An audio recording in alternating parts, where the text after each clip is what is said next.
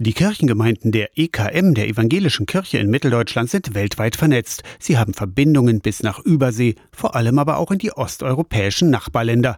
Judith Königsdörfer ist am Lothar Kreisig Ökumenezentrum zuständig für Partnerschaftsarbeit. Zum Beispiel in Polen. Die evangelisch-lutherische Kirche ist zum Beispiel eine Minderheitenkirche. Etwa ein Prozent der Bevölkerung gehören dazu. Das heißt, es gibt gerade für diese evangelischen Kirchen in dieser Region oft nochmal ganz andere Herausforderungen oder Notwendigkeiten, sich auch zu zeigen und zu sagen, auch wir sind Player in der Gesellschaft. Alle drei bis vier Jahre treffen sich diese Kirchen aus Mittel- und Osteuropa bei den christlichen Begegnungstagen zu einem kleinen Kirchentag mit rund 4000 Gästen.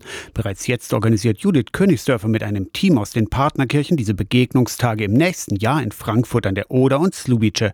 Begegnung heißt zusammen feiern und beten, heißt aber auch Gegensätze wahrzunehmen und zu respektieren. Alles, was mit Flüchtlingen, mit generell EU-Fragen, aber der jetzt auch mit dem Krieg in der Ukraine zu tun hat, lernen wir, dass wir auf sehr, sehr unterschiedliche Sichtweisen bei diesen Themen treffen. Und das heißt eben auch, dass wir aushalten müssen, dass andere Kirchen andere Meinungen dazu haben. Ob ich das jetzt 100%ig nachvollziehen kann, ist ist die andere Frage. Kirche ist eben nicht gleich Kirche und es gibt viele differenzierte Haltungen, gerade im Protestantismus. Über Gemeinsamkeiten und Unterschiede wird im nächsten Jahr im Juni bei den christlichen Begegnungstagen diskutiert. Aus der Kirchenredaktion Torsten Kessler, Radio SAW.